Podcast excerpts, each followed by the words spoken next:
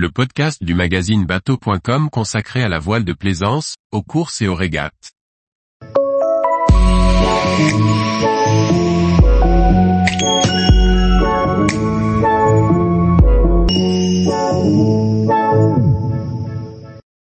Océanis 37.1, un voilier confortable et puissant pour finir la gamme.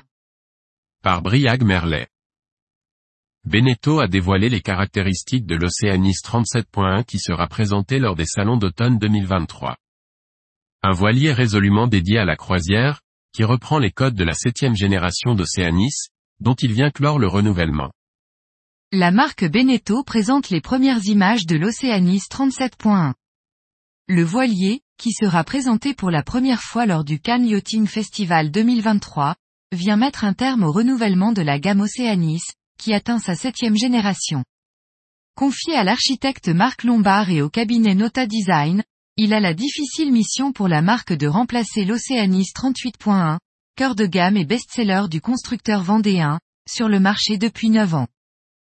Si le nouvel Océanis n'introduit pas de révolution par rapport au dernier voilier lancé par le chantier, il reprend les points clés de la nouvelle génération.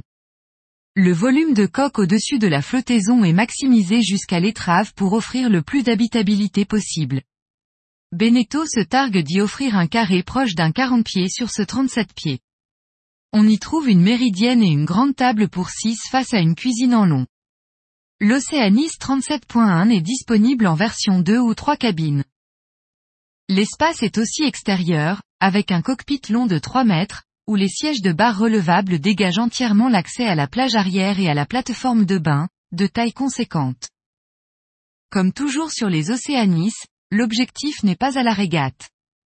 Pourtant, Beneteau indique avoir demandé à Marc Lombard des performances.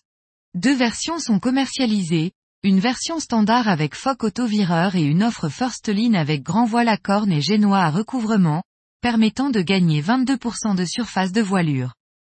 Toutes sont dépourvues de pataras.